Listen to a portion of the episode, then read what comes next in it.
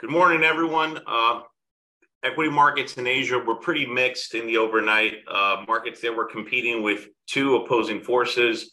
First, in Australia, uh, investors were digesting what could be called a hawkish uh, central bank meeting. The central bank hiked rates by 25 basis points as expected, but it did indicate that further hikes were possible in the coming months. Uh, so that was hawkish vis a vis expectations. And in Japan, um, the Nikkei was pretty much unchanged amid some news of some refreshing wage inflation, showing that wage inflation uh, um, was was high, but not as bad as expected. So we kind of had competing forces there. In the United States and Europe, we see that the futures are trying to bounce up small here. Uh, nothing major in terms of moves. Uh, Europe is doing uh, comparatively relatively better what we've seen so far is that Fed tightening expectations have radically repriced since that Friday jobs report. The market has basically added another rate hike to the Fed and removed um, a rate cut for 2023. So net net, that's about a 50 basis point uh, uh, difference in uh, marginal tightening expected from the Fed after that Friday jobs report. In a sense, that will de emphasize Powell's speech today at 12 p.m.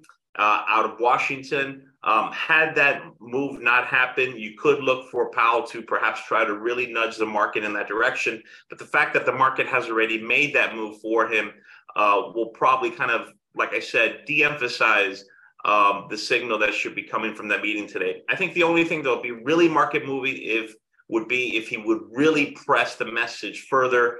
Uh, we'll see if that happens. That is not too likely in our view. Um, in terms of U.S. policy here, um, I think it's good to keep an eye on the State of the Union address today. Um, although the market potential impact is also somewhat de emphasized by the fact that the Republican House is unlikely to grant Biden much of these wishes.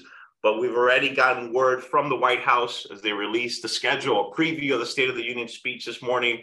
And there's sort of three big themes out there. The first is uh, buy more American. Um, they're going to be looking, or we're going to be looking for a proposal from the White House that government projects use more uh, US made, American made components in all government projects. The second one is could be called Obamacare Forever. Uh, they're looking for a proposal to basically make the subsidized Affordable Care Act premiums permanent. And the third one is going to be on taxes. Uh, we could expect a new proposal to create a minimum tax rate of 20% on individuals with over $100 million of wealth. Uh, plus, they're looking to increase the tax on stock buybacks to 4% from the 1% that it is today. Like I mentioned, though, a lot of these proposals are largely dead upon arrival. Uh, we think the only place where there is potential meeting or consensus space in the United States is with respect to China and with respect to big tech. So those are the two spheres where I think there is a possibility for domestic policy to move forward here over the next two years. Um, the rest of it, I think, is pretty much off the table which leaves us remember that where the emphasis with the Biden administration here over the, over the last two years um, of his term should largely be focused in the foreign space because that is the place, the one place where the president does have autonomy to operate um, more independently uh, without congressional approval.